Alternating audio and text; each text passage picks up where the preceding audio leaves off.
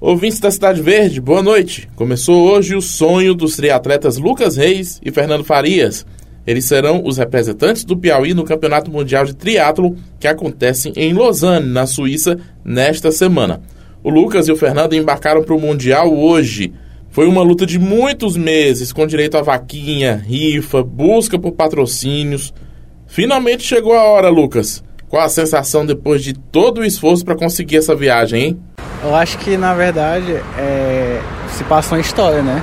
Passa um filme porque é, eu lutei tanto para isso, né? Foram tantas vagas para para mundiais e você vê todo o seu esforço que, que você faz, é dias sem dormir, é, treinos para poder fazer e às vezes você não tá tanto num, num dia que é perfeito como você quer mas no final você vê a recompensa, você consegue ver o tanto que você se esforçou.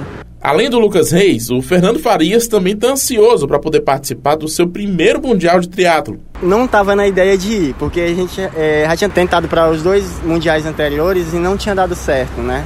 Então esse terceiro mundial já deu uma esfriada.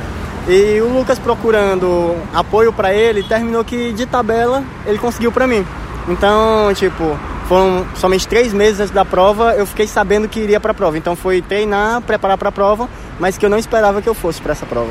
Tanto o Fernando, que você acabou de ouvir, como o Lucas Reis vão competir no dia 1 de setembro na Suíça.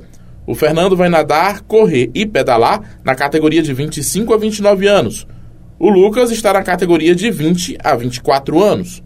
Nos próximos dias, eu vou trazer mais detalhes sobre a participação dos dois piauienses no Mundial de Triatlo na Suíça. Boa sorte para eles e uma ótima noite de terça-feira para você.